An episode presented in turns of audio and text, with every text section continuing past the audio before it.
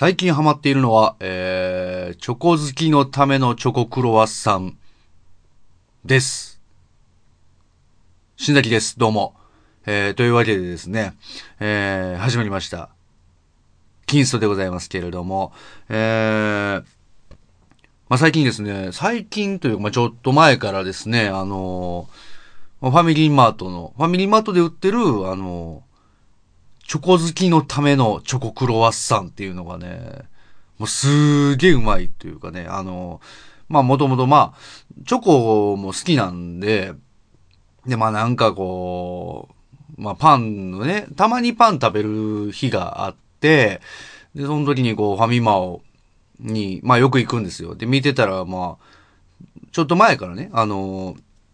まあチョコ好きのためのチョコクロワッサンっていうのがあって、まあ、まあ、なんか挑戦的じゃないですか。なんかこう、チョコ好きのためのチョコクロワッサンって言われると、なんかチョコ好きとしてはその、おなんやこれと。あの、まあ、チョコ好きのために作りましたよ。チョコ好きの人どうぞ食べてくださいみたいな感じで置いてるわけですから、まあ、そんな挑戦できない気持ちで置いてるかどうかわかんないですけど、なんかまあ、置いてあるから、うん、食べてみたらやないかってなりまして、まあ食べたところ、まあ、まあ、結論から言うと、まあ、チョコ好きのためのチョコクロワッサンですよ、これは。えー、いや、ほんまにね、いや、めちゃくちゃうまいんですよ。あの、まあ、何がすごいかっつうと、あの、まあもう、チョコ好き、まあその、わかんないんですけど、まあ僕個人としてはチョコ好きっていうのが、まあ、なんていうかね、まあすごい高級なチョコレートとか、ゴディバとか、生チョコとか、いろんなこう、チョコレートこう、まあ、食べる人いると思うんですよ。で、そういうのが好きっていう人もチョコ好きだと思うんですけど、なんか割ともう、土直球に行き着くとこまで行くと、僕、チョコ好きが行くとこって生、板チョコやと思うんですよね。板チョコ。で、もうだからその板チョコをもうバリバリ食うのが、なんかこう、私服みたいな人がチョコ好きなんじゃないかなと思って。僕、まあ、そう、そう言われると、まあ、じゃあお前チョコ好きなのかと言ったら、まあそこ、そ、板チョコバリバリ、あ、でもまあ、板チョコはでも食べるかな。あのー、でもなんか、そうですね、板チョコ、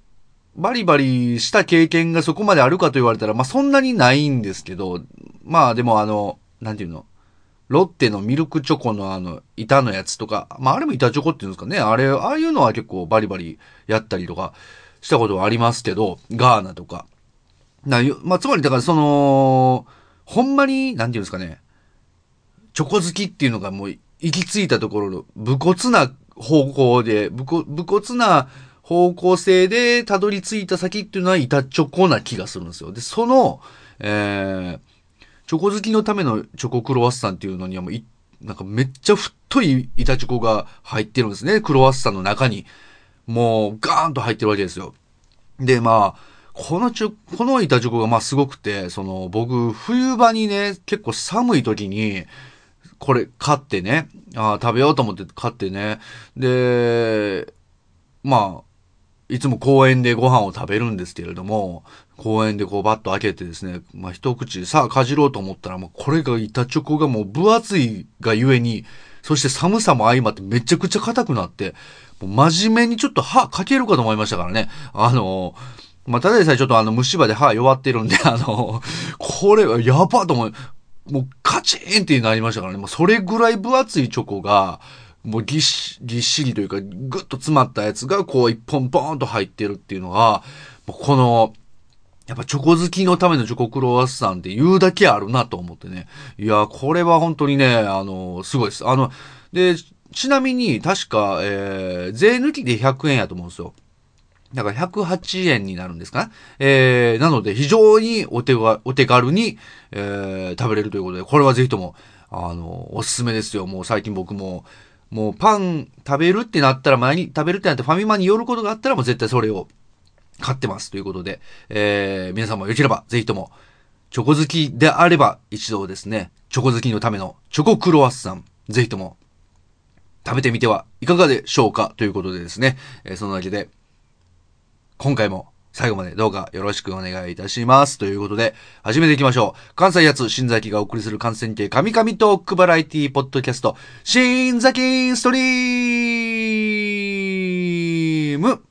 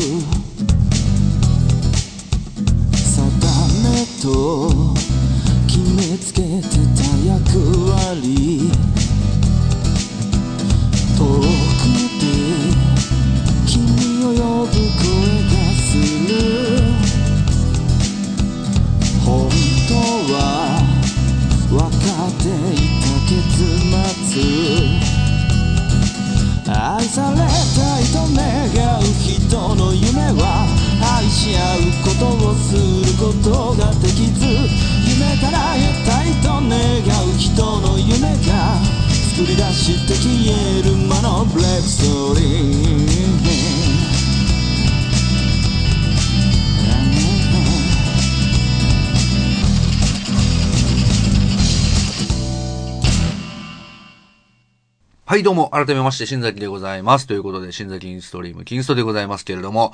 えー、まあなんかその、ポッドキャストの、その、なんていうんですかね。まあ皆様もうこれをまあ、要は聞いている、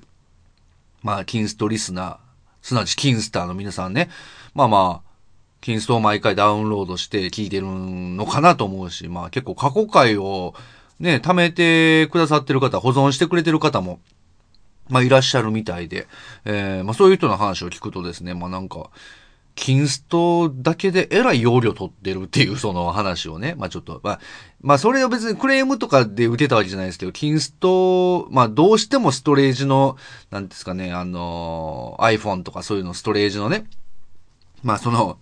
が、少なくなってきて、どうしても開けざるを得ないという時に、こう、キンストとかを、古いやつとかを消していったら、まあ、えらい、こうね、えー、軽くなったと、その、いうことがありまして、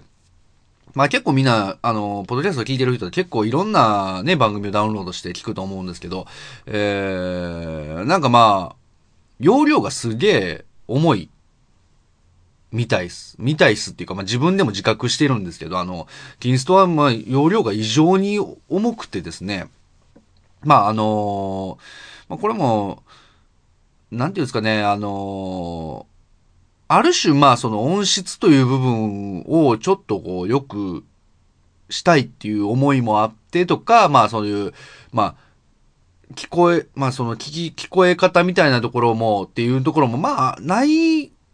ことはないんですけど、それも以上、そこを、そういうとこを、こう、なんか、少しこう、じゃあ、こだわってやってた部分もあるんですけど、にしても別になんかその他の番組さんとか別に音質いいけど、キンストより全然容量低いみたいなとこも全然あるし、えー、まあ、結局ところ、その詰まるとこ、まあ、えー、まあ、僕の、なんていうんですかね、勉強不足と言いますか、その、なん、あの、エンコードですよね。そのエンコード、まあ要は圧縮するやつ、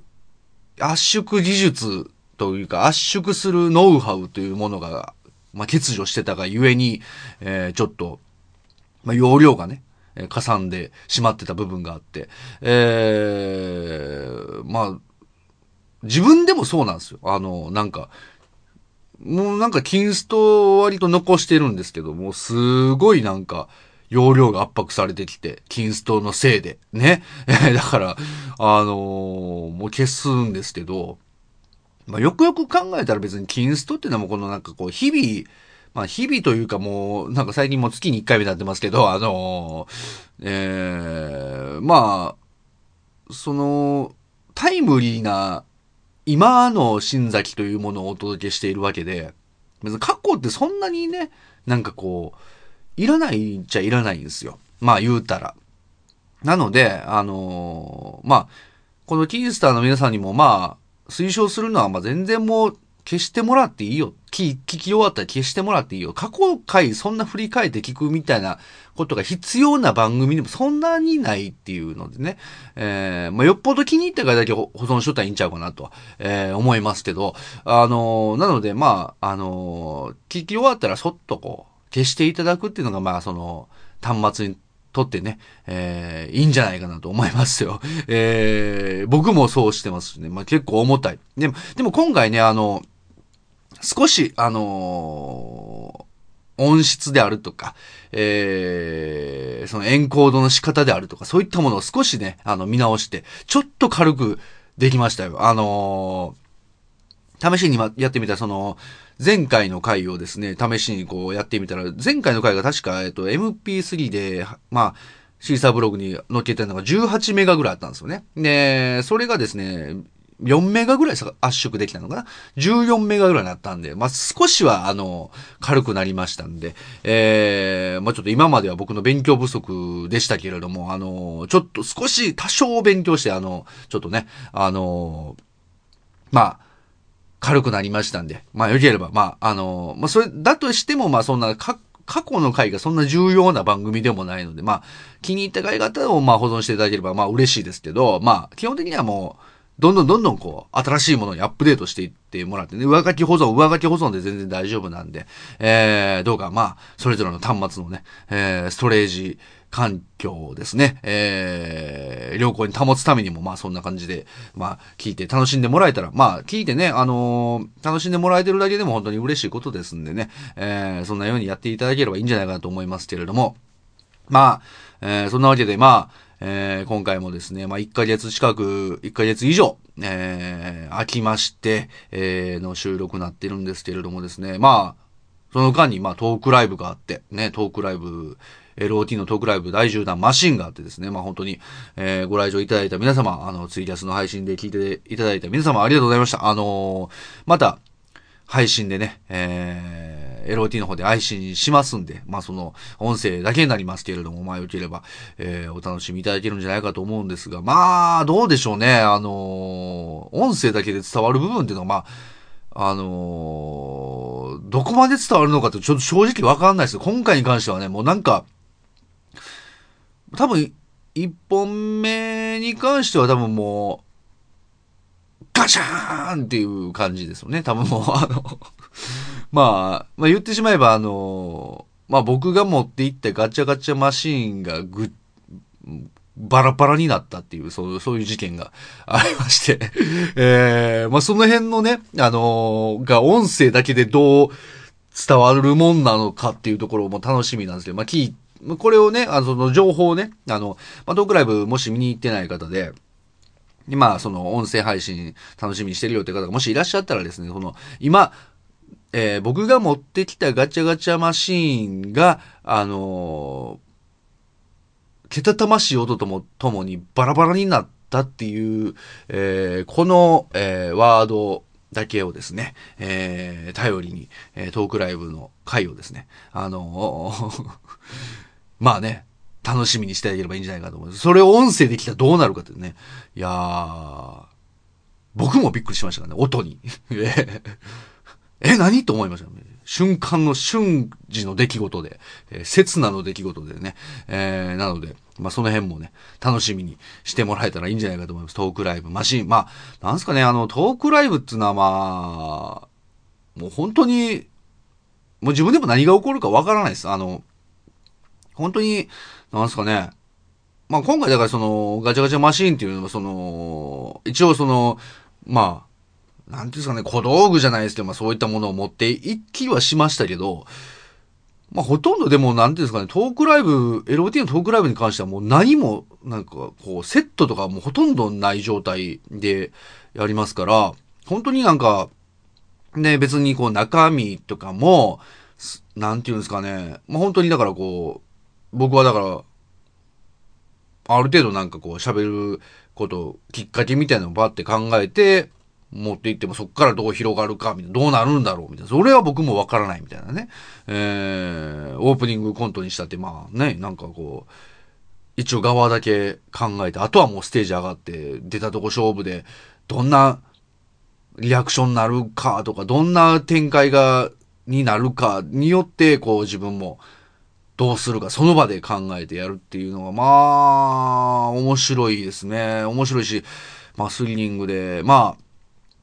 その何が起こるかわからないっていうのがこう、いい方に転ぶこともあれば、まあ悪い方に転ぶこともあったりです。その悪い方に転んだ時のまたその、なんていうんですかね、さあ、さあ、みたいな、どう、なんやこれみたいなこととかがね、逆にそれが悪い方に転んだ時の、その、なんやこれってなった時の、その、なんやこれがまたこう、その悪い方に転んでたはずなのに、またそれが反転して、こう、面白い方向に行ったりとか、もうその辺がね、なんかもう、めちゃくちゃ楽しいですね、本当に。えー、トークライブがめちゃくちゃ楽しい。もうやっぱり自分もトークライバーと名乗ってやってますけど、えー、まあ、よ、まあ、ようやくというか、その、なんですかね、やっぱトークライバーと名乗っていながら、やっぱりこうなんかトークライブって何たるかとか、そうトークライブって何なんだろうって、まあ、なんかこう、やるたびになんか、まあ、やるたびにというかね、あの、まあ、どっちかっていうとトークライブの面白さですかね。あの、楽しさっていうのが、やるたびにこう気づいていくというか、そういう感じがあって、まあ、次も楽しみですね。あの、次がですね、あの、5月の、決まってるんですよ、次がね。次が5月の4日にね、えー、ゴールデンウィークス、えー、ゴールデンウィークの、えー、5月4日木曜日、えー、緑の日ですね。LOT トークライブ第11弾、えー、タイトルがシャッフルとなってますね。えー、ありますんで、またよければちょっとご予定の方を開けていただいて、ぜひともこれちょっと生で体感してもらえたら嬉しいなと思ってますんで、えー、よろしくお願いしますということで。まあ、そうですね、トークライブの模様をまた LOT の方で配信すると思いますんで、えー、その辺はまたちょっと聞いてもらったらいいかなと思います。楽しみに、えー、聞いていただければなと思ってます。ということで、えー、そうですね。何喋ろうと思ってたかな。あのートークライブの話を、あ、そうそう、あのー、そうですね、久々にあの、なんか、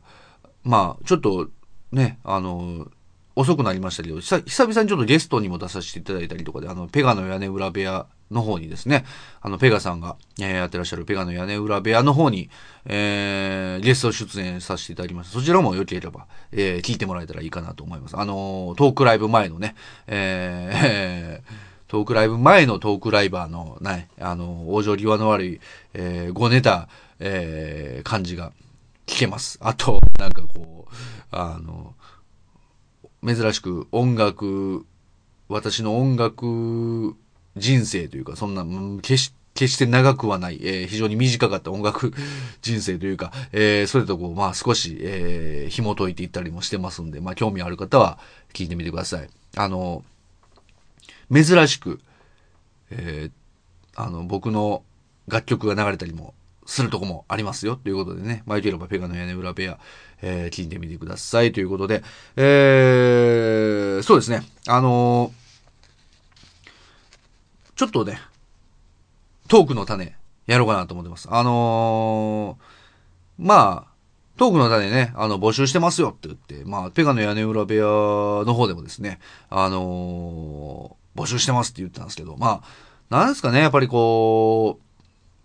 まあ来ないですよね。あのいや、いくつかいただいてはいるんです。ありがたいことに。いくつかいただいてはいるんですけど、まあ思ったより、もうちょっと来てほしい。まあその、まあなんですかね、もう望みすぎているというか、そのなんかもう欲しがりすぎとか欲張りすぎてるのかもしれませんけれども、まあちょっとまあ、欲しいは欲しいんですよ、やっぱりね。えー、素直なこと言うと。で、もう、来ない。っていう。で、その原因が何かという、まあ考えた先に、まあまあ単純に今その、まあ、悲しい話。リスナーが少ないんじゃないかということも考えられます。まあそりゃそうでしょう。えー、リスナーが僕も、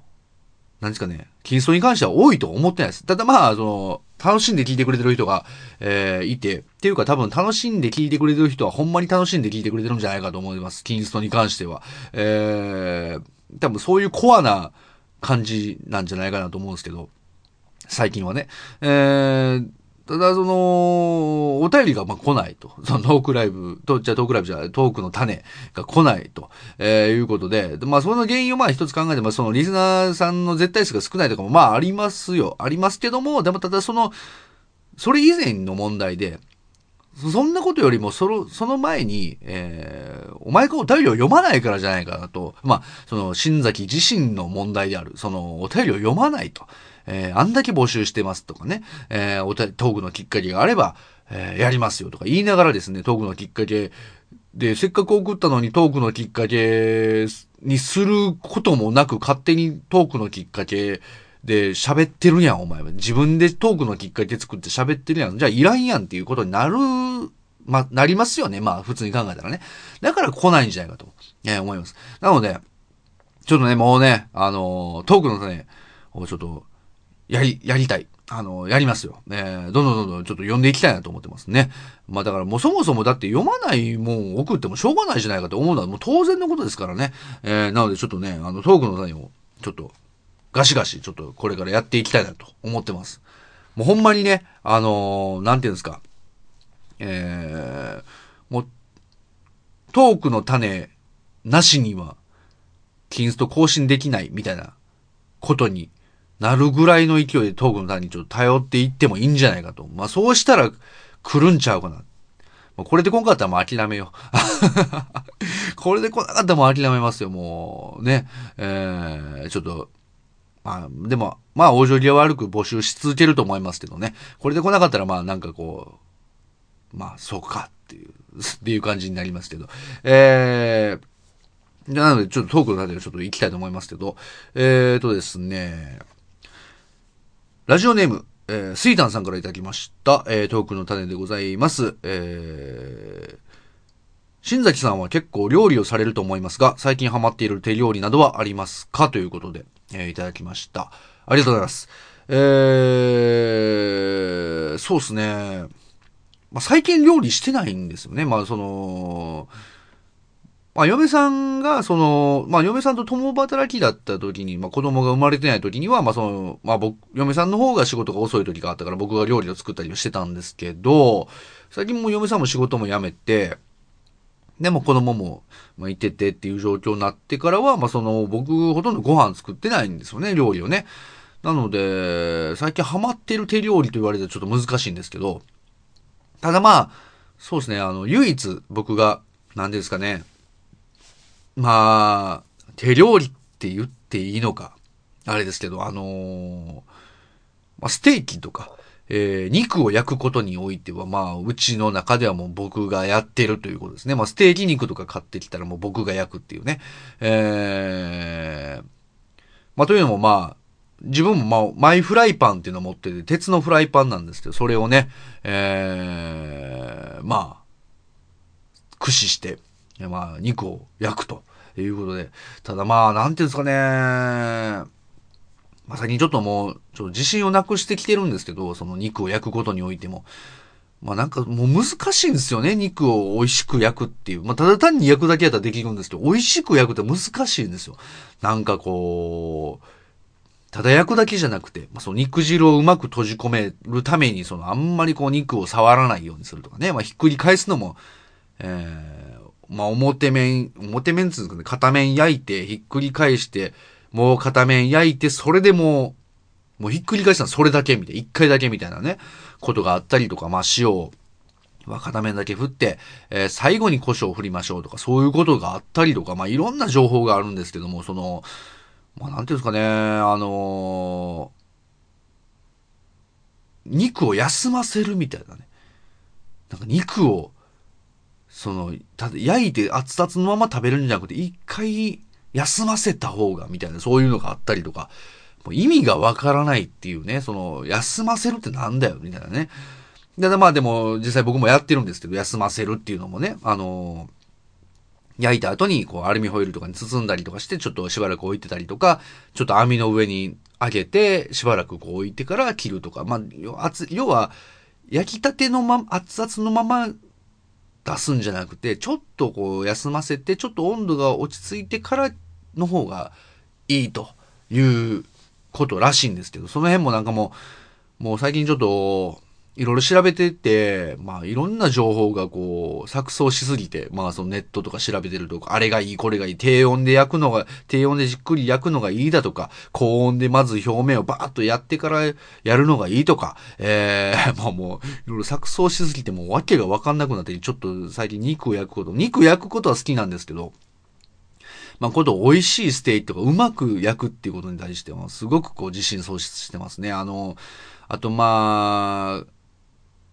なんですかね、おそらくもしかするとなんですけど、家庭用のコンロで、鉄のフライパンって向いてないんじゃないかと思って最近ね、あのーまあ、鉄のフライパンの魅力っていうのはやっぱその高火力でね、ガーッともう要はテフロ、まあそのなんていうか、テフロン加工っていうんですか、あの、マーブルコートとかそういうのあるじゃないですか。ああいうのではこうできない、あの、高火力でガンガン焼けるみたいなこととか、その、ま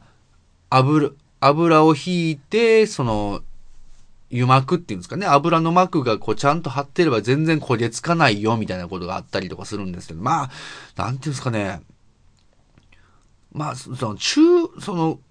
中華料理とか、その、まあ、イタリア料理とか、まあ、そういう、まあ、レストランの厨房とかの火力とかで、しかもあんまりこう、油がバーって跳ねてもあんまり気になんないような場所、現場でやる分ならいいんですけど、やっぱり家庭であんだけの油を使ってですね、やるともう跳ねるし、えー、もう周りぐっちゃぐちゃなるし、でも油引かなかったら焦げるし、で、焦げついたら今度またこう、なんですかね、焦げついたところはね、もう焦げ癖がつくので、サンドペーパーでやすってから、こう、もう一回焼き入れてですね、とかやらないいかんし、とかで考えるとですね、おそらくもう鉄のフライパンってのはもう多分家庭ではちょっと扱える代物じゃないんじゃないかなと最近思い始めてるんですけど、まあ、ある程度の領域までは使えると思うんですけど、ほんまにちゃんとね、使おうと思使いこなそうと思ったら、これちょっとこう、家庭で、家庭では難しいんちゃうかなと思うんですよね。えー、どうなんでしょうね。まあ、最近その辺ちょっと悩んでますね。あのまあだから手料理っつったらまあ最近ちょっともう、肉焼くぐらいしかやってないんですけど、肉焼く、肉を焼くという一つにおいてもまあ奥が深いですね。えー、ステーキをただただ焼くというだけでもやっぱ難しいし、まあそれがまた今度ローストビーフとかなってくるとまた難しいですね。あのーまあ、火がちゃんと通、火をちゃんと通しつつ、えー、ある程度レアな部分っていうのをしっかり残しつつみたいな。でも血は滴らないようにしたいみたいなところも含めて考えるとまあ難しいですね。えー、まあ難しいがゆえにまあ面白いことでもあるんですけど、まあちょっとこの先悩んでます。伸び悩んでます。あの、え、我が家では肉焼き名人とまあ言われてますけどもね、えー、全然もう名人でも何でもなかったっていう風に思いながら、ちょっともう最近ちょっと肉を焼くことにちょっと、あの、スランプというかね、えー、落ち込んでおりますけどね。えー、そんなわけで、まあ最近ハマってる手料理などはありますかという質問に答えるならば、まあステーキですということですかね。えー、素敵。ね。素敵ということで、まあ、ありがとうございます。えー、というわけで続きまして、どんどん行きますよ。もう今日はね。えー、ラジオネーム、スイタンさんからいただきました。ありがとうございます。引き続き、えー、ありがとうございます。あのー、ね、えー、スイタンさんいっぱい送ってくれてるね。ありがとうございますね。えー、新崎さんは、えー、お子さんにどんな風に育ってほしいですか？えー、かっこ将来の食料なども含め、あと、えー、習わせたいこととかはありますか？えー、まあ、答えられる範囲で構いませんということで書いてるんですけども、まあこれですね、最近すごく考えるんですよね。まあ本当に。あの、まあ全然こう、シリアスな話とか全くないんですけど、えー、まあ最近その朝ドラで、あの、こう、べっぴんさんっていうのを今朝ドラでやってるんですけど、な、それが、まあ、言うとですね、あの、なんですかね、ちょっと、あの、脱線しますけど、まあ、その、子供服の、えー、ファミリアというね、えー、子供服の、えー、ブランドがあるんですけども、まあ、その、まあ、子供服、ベビー用品、子供服用品というか、なんですか、子供服業界の中では、かなり、こう、ハイソな、方というか、ハイブランドな方の、えー、ハイブランドに位置してるというかね、えー、皇室の、えー、お子様も、えー、使われていたりとか、そういう皇室御用達みたいな感じのものもあったりとか、まあ、神戸のブランドですけれども、ね、えー、その、ファミリアが、こう、ファミリアの創業者の方がモデルになってるっていうのが、その今回の、えー、べっぴんさんという朝ドラなんですけれども、えー、まあ、それを見てて、まあ、やっぱりその、うちの子もね、こう、いただき物とかでファミリアの服とかを着させてもらったりとかすることもあって、まあ、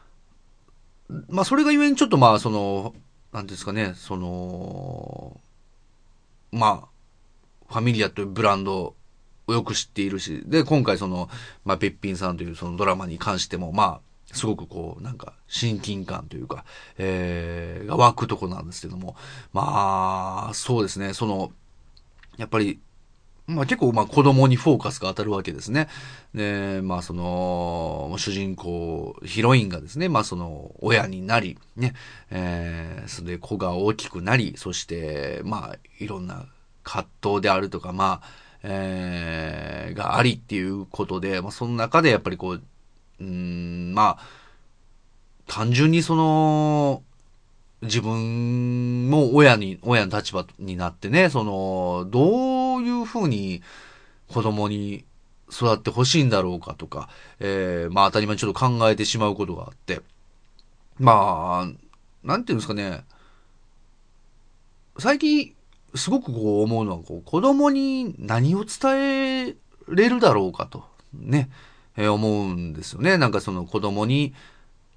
何を伝えていけるんだろうか、何が残、何を残していたいけるんだろうか、ということを、こう、すごく、まあまあ、ちょっとまだちょっと1歳8ヶ月ですからね、あの、まだちょっとは気早い話やと思うんですけども、少しまあそういうドラマを見てね、あの、ちょっと考えてしまうことがあって、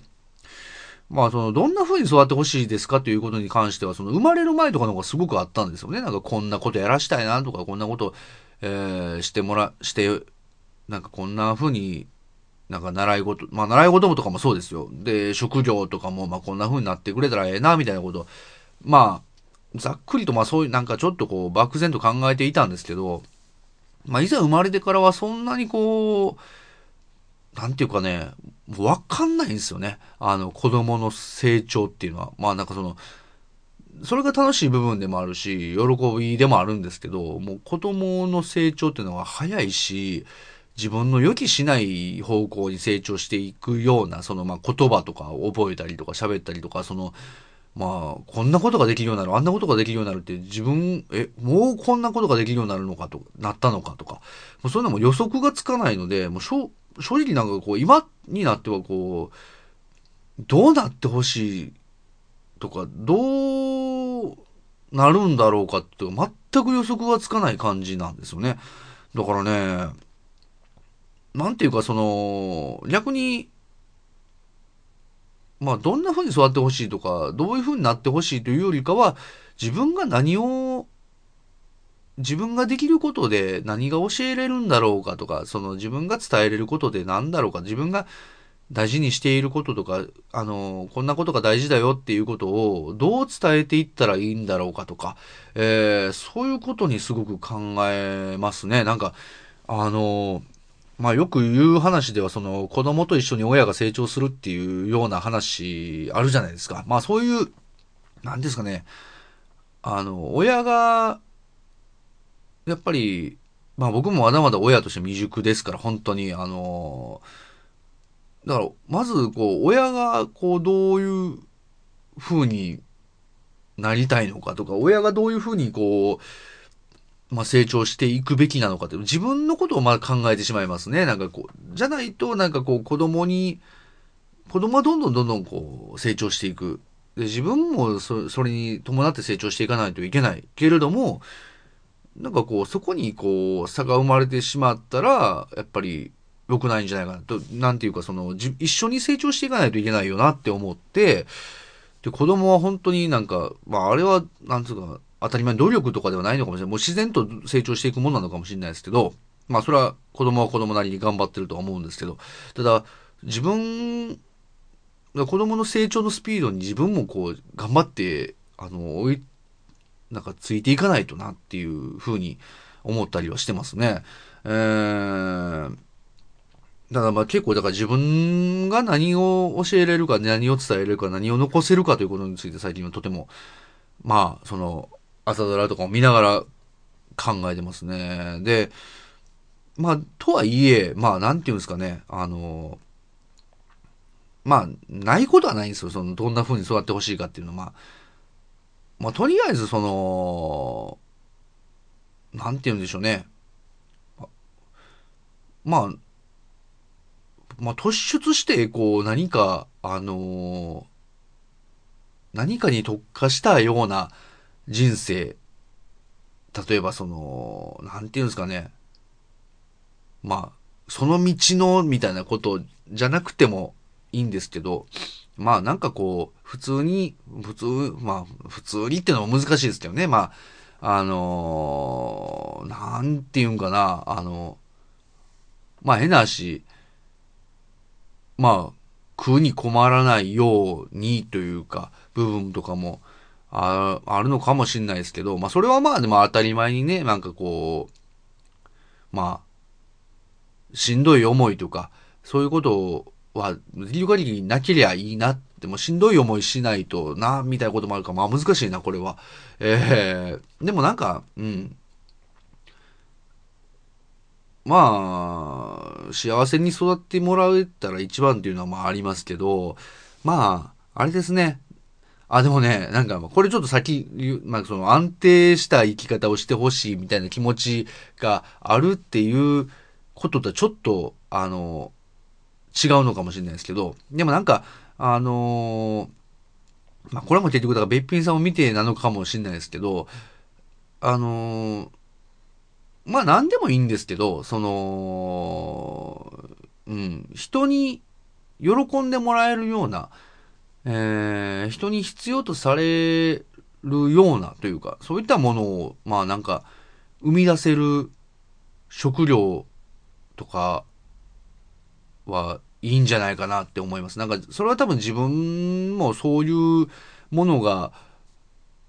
できたらい。い。なってい。うふうに、どこかで思ってる部分があるのかもしれない。し、あの、でもなんか、うん、例えば、ものづくりとかい。い。なって思い。ますね。ものづくりとか、まあ、する、もしするとしたら、まあなんかそれは、とても、なんか、そうい。う、まあいいものというかね、自分もその服とか最近とか好きで、でもやっぱりちゃんとこう、あの、しっかりとした仕事がなされているものとかがとても、えーいいなと思いますんで、そういったものを作れる人になるのもいいのかなと思いますね。ただまあ、どうでしょうね。まあ、とりあえずでも、うん、好きなことを見つけて、まあ、それをしっかりと、あのーなんていうんですかね、中途半端じゃなくて、好きなことであるんであれば、もう好きなことにもう、ズバッとこう、まあ、突き抜けていってほしいですね。まあ、こう貫いてしっかりとこう、やってほしいなと思いますね。まあ、それに対しても自分がどれだけ応援できるかっていうところが自分の課題でもあるのかもしれないけれども、えー、まあ、そういうふうに思ってますね。なので、まあ、そうですね。まあ、とりあえず、うん。好きなことを見つけて、えー、まあ、楽しく、楽しくというか、まあ、ね、こう、なんか目指すものが、を見つけて突き進んでいってもらえたらなと、えー、思いますね。うん。まあ、なんか別に、なんかね、今、今んとこはでもそんなもんすかね。なんかまあ具体的にっていうのはあんまりないですね。えー、まあ習い事とかもね、なんか本人がピンとくるもんがあったらいいんちゃうかな。それが何であってもいいかなって自分が興味ないものでもいいし、なんか変わったもんでもいい、なんでもいいんですけど、えー、なんかピンとくるもんでこれやっていうのがあって、その時、それ、それをちょっとあんまりこう、親としては、なんかそういうものを目をつまないようにするっていうことですかね。だからどっちかというと最後、最終的に自分の親としての未熟な部分っていうのをどれだけ成長させれるかってことになってくるんですけど、まあその、まあほんまに、なんですかね、好きなものとか、えー、いいなって思ったものとかを、やりたいと思ったものの、その、まあ、本人の目の輝きであるとか、まあその熱意であるとか、そういったものをしっかりと、まあ、組んであげれるというかね、組んであげてちゃんと応援してあげれるというか、えー、まあ、そこのね、えー、目をつまないようにしっかりと見逃さないようにして、えー、いきたいなと、えー、思ってる次第でございますということで、えー、ご清聴ありがとうございます。えー、まあ真面目な、えー、感じになりましたけれども、えー、そんなわけで、続きまして、えー、こちらも、えー、ラジオネームスイタンさんいただきました。ありがとうございます。えー、ちょっとね、あの、処理してる感じになってしまって、あの、なってるかもしれないですけど、いや、あの、そんなことないです。あの、っていうかまあ多分こういうお便りが来ないとこういう話できなかったと思うんで、あの、結局それがもうトークの種としても大成功だ、だなと思ってるんですけど、えー、多分自分のアウトプットだけでは多分出てこなかったと思いますんで、えー、なので、まあありがたいんですけどもね、えー、ちょっと今回はもう溜まってる部分をちょっとね、あのー、読ませていただきたいなと思いまして、えー、多分もう本人も多分何送ったか覚えてないぐらいになってると思いますんでね、前すぎて。えー、というわけで、あのーいきます。最後ですね、これが。えー、今回最後です。えー、新崎さんは何か動物を飼いたいと思いますか？ということでいただきました。えー、結論的には、えー、何も飼いたいとは思いませんということなんですけども、えー、一発でも終わっちゃうんですけど、あのー、そうですね、なんか、あの、まあ、単純にその、僕はなんかもうこう、あんまりうん、なんか動物っていうのは最近あんまりこう、まあ、興味がないと言いますか、えー、猫とか、まあ、可愛いなとか思ったりはするんですけど、うん、その、実際なんか自分で飼うってなるとちょっと違うというか、えー、なんかこう、そこに、あんまり、なんか、だからこう、人んちのこう、犬とか人んちの猫とか見るのは別にそんなになんかこう、嫌とかないんですけど、ただまあなんか自分で飼うっていうのはちょっとなんか、あんまり興味がないというかね。えー、ただまあそうは言っても昔すごい、まあ、犬とかも飼ったことはありますし、もちろん猫、もちろんというかね、あの、知らんがなって話なんですけども、猫もあり、あるし、鳥もありますし、インコとかね、えー、なんか、もう最たるはもうあれですよね。まあこれもちょこちょこお話し、どっかでしてることかもしれないですけど、またまたっていうね、あのー、亀。えー、もう、こいつはなかなかやばかったですね。あの、なんですかね、本当に、南米の方に住んでる亀。南米の方に生息してる亀なんですけど、こいつがまたこう、もういっぺんちょっとまたまたで、カタカナでまたまたで検索してみてほしいんですけど、まあ、なんていうんですかね、ガメラ、ガメラというかなんていうんですかね、まあ、なんかギザギザしてんですよね。なんかすごい。で、落ち葉に擬態するみたいな要はフォルムなんです。で、なんで擬態するかっていうと、要は、その魚をね、あの、擬態して、まあ、ずっと待機してですね、ガブッとこう、丸飲みに近づいてきた魚を丸飲みにするっていうね、えー、いうような、ね、亀でして、まあ、こいつを買うにあたってが、まあ大変で、あのー、まあもちろんその南米の亀なので、その温度管理とかもそう大変なんですけど、まあそれ以上にその生き餌なんですよ。その、要は、金魚とかを買うてこなあかんわけですよ。金魚を、まあその、まあ、ね、これなんかすごく、まあ、うわ、そんなんもうむごいわと思われる方もいらっしゃるかもしれないですけど、ただ実際にそのペットショップとかには、その、なんですかね、まあ、親父が、うちの親父が言ってる割に餌金っていうね、その、まあ、餌のための、餌のための金魚なんかどうかわかんないですけど、なんかそういうちっちゃい金魚が売っていて、それを買ってきて、それをこう水槽に放してですね、したらこうまたまたがこう、一匹、また一匹とこう、丸飲みにしていくわけですね。えー、そういうのをこう、幼心に見ながら、まあ、その頃は別に何も思ってなかったんですけども、えー、今考えたら、まあ、なんていうんですかね。まあ、その、まあ、むごいとか、そういう、まあ、その、なんていうんですかね、むごいとか、そういう感情っていうのは今、未だに別にそこまで思わないんですけど、まあ、なんすかね、その、なんていうんですか、まあ言ってしまえばですよ。まあその、言ってしまえば、なんてコストのかかる亀なんだっていうところを、まあ、思ったりはしました。あの、正直。ええー、すげえなっていうね、生きた金魚を、なんていうんですかね、週に2回とか買ってこなあかん。しかも空量半端ないっていうね、なんかもうこいつ何なんだろうっていう、今でも思いますけど。まあ、なんか、まあ、世話とかは大変でしたけど、まあ、親父がやってたんであんまり僕やってないですけど、まあでも熱帯魚とかも買ったりとかして、それの水槽の世話とか大変でしたけど、でも、まあ、まあ楽しかったら楽しかったですね。そういうのを。まあそういうのを、だから、ちっちゃい頃に経験したのは非常に大きかったんですけど、まあその自分的にも。ただまあ、今じゃあ買いたいかっつったら絶対それはもう嫌だなって思う。今またまた、を、もう一回買うかって言ったら、うん、それに関してはちょっともう、またまたって思いますね。今もう、しなりさん、しなり、しなりくん、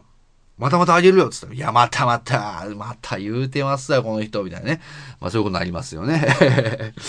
まあ、ちょっとお後がよろしい感じになったかと、えー、思いますけど、まあ、今は買わないですね。えー、書いてたら全く思わないっていうね。ただまあ、そうですね。いろんなの買いましたね。あの、買ったっつうかなんですかね。電書バトをちょっと、あの、なんですか、はぐれて迷い込んだ電書バトを一時的にあの、かくまってた時ありましたけどね。あの、かくまって世話をしてた時がありましたね。あの、迷い込んでベランダにいきなりこうね、ベランダからこう、なんか、戸を開けてたらいきなり部屋にバーって波動が入ってきてですね。えー、で、なんかこう足に、なんかこう足のとこ見たら、こう、なんかこうタグみたいなのがついてると。まあ、俺どうやら伝承バトだということで。ただまあ、もしかするとこの伝承バト、まあ伝承バトっていうぐらいですから、その、要は、変え、基礎本能があるわけですから、えー、基礎本能があって非常に優れてるわけですから、もしかするとこの家でしばらくこう、滞在させることによって、もしかしたらこう、飛ばしても、ね、うちに帰ってくるようになるんちゃうかなと思ってですね、えー、しばらくちょっとこう、お世話してみたんですけど、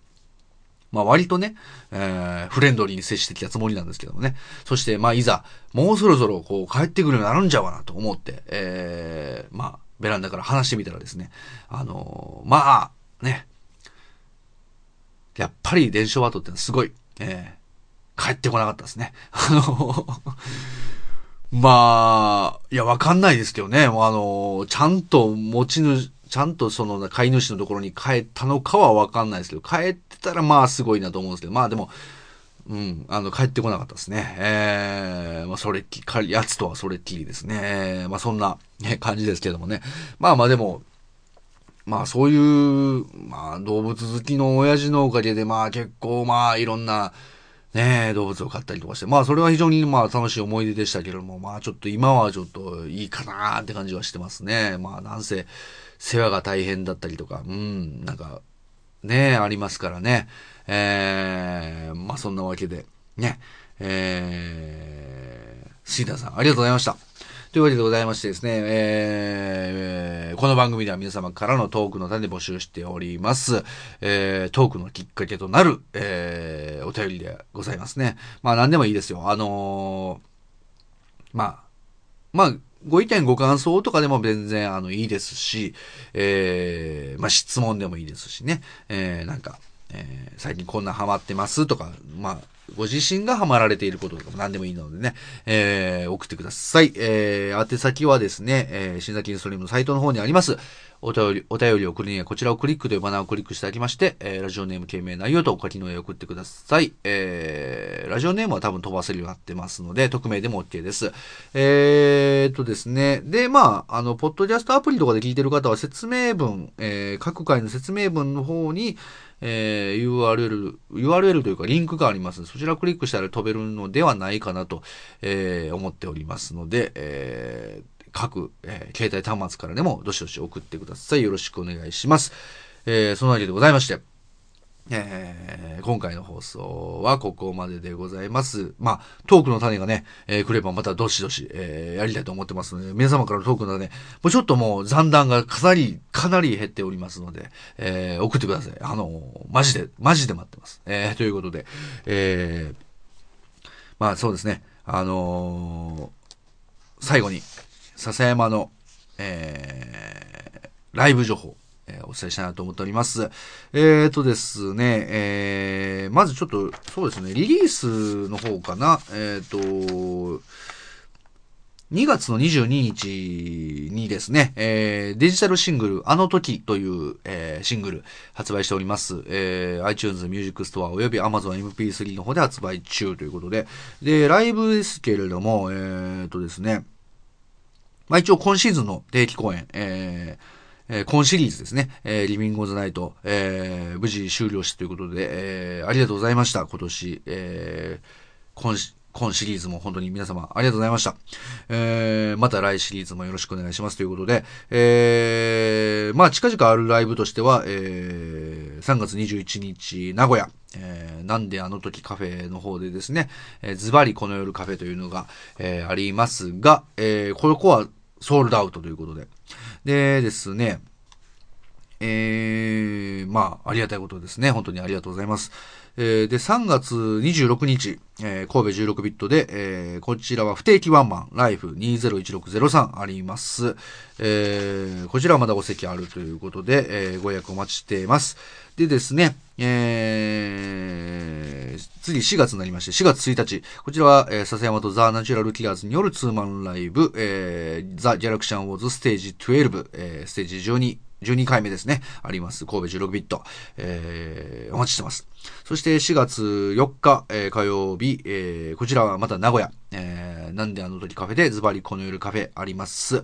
えー、で、えー、4月15日、えー、こちらは、えー、新シリーズを迎えます。えー、笹山定期公演ワンマンライブリビングオンザナイト076あります。えー、この、えー、ワンマンこの定期公演から、えー、ちょっとですね、えー、ライブの、えー、料金、チケット代がですね、えー、ぐっとちょっと上がっておりますので、えー、ご予約をする方はちょっとですね、気をつけて、えー、ご確認の上ご予約いただければと思っております。えー、というわけでですね、えー、お待ちしてます。まあ、だとしても、えー、お待ちしてます。まあ、もちろんね、えー、まあ、その金額に見合った、えー、最高のライブをお届けすることには、えー、変わりありませんので、えー、どしどし、えー、ご予約お待ちしてますということで、で、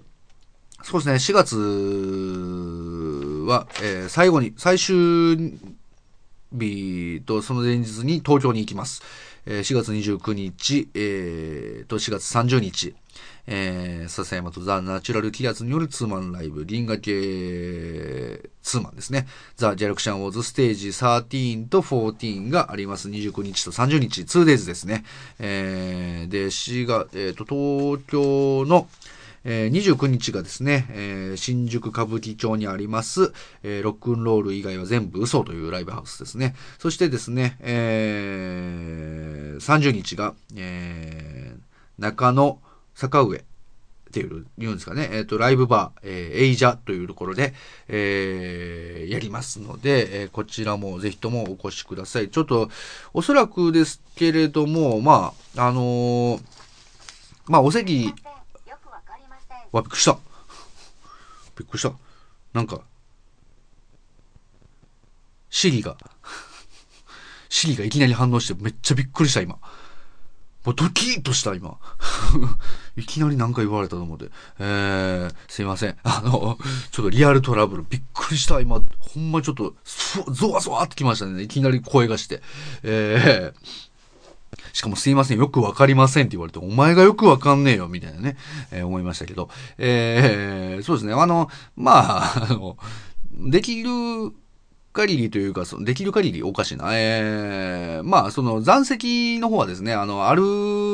まあ、ソールドアウトって言ってないところに関してはあるんですけれども、ちょっとまあ、残席に関しては、まあ、その、埋まる可能性も、あの、十分にありますので、えー、まあ、この放送を聞いた先にご予約するときには、ソールドアウトになってたら申し訳ないなっていうところなんですが、えー、まあ、あの、ぜひともですね、あの、あ、トークライブも言うとこ、トークライブは5月4日、えー、LOT トークライブ11、えー、シャッフルありますんで、えー、こちらも神戸16ビットでやりますんで、えー、ぜひとも、えー、お越しください。よろしくお願いします。えー、まあ、ご予約は Twitter とかでしていただいても OK です。何でも OK ですね。あの、ご連絡つく形であれば何でも OK ですね。よろしくお願いしますということで。まあ、あの、そうですね、席が、あの埋まる可能性もありますので、えー、まあ、埋まってたら本当に申し訳ないんですけれども、まあ、できたらお早めに、えー、ご予約いただけますようよろしくお願いしますということで、また詳しくはですね、笹山オフィシャルウェブサイトの方からですね、えー、ご予約できますので、えー、詳細ご確認の上、ぜひともご予約ください。そして、ライブ会場で、えー、お待ちしておりますということでございまして、えー、今回の金スはここまででございます。ここまでお聞きくださいました皆様どうもありがとうございました。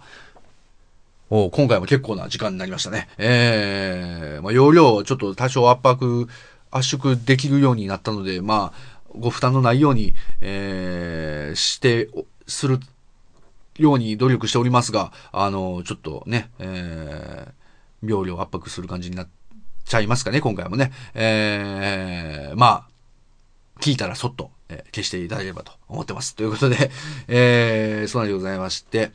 えー、またね、えー、次回のキンストに、えー、お会いいたしましょう。もうトークの種、えーどしどし本当に送ってください。あの、これ、これ、これだけですよ、今回はね。もう今回は、今回はですか、これをもう本当にね、あの、押していきたい。本当にトークの種をどしどし送ってくださいと。えー皆様のご協力を、ご協力をっていうね、えーことですね。えー、そんなわけで。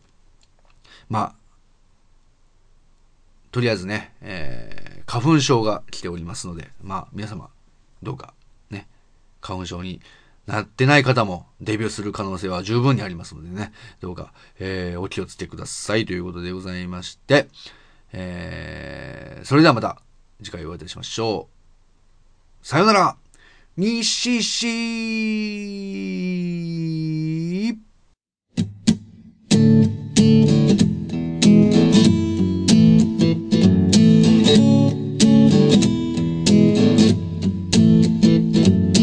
憧れた数の諦めを見せつける街の冷めた面何気なく続いてく毎日に憧れた僕はまたさよならを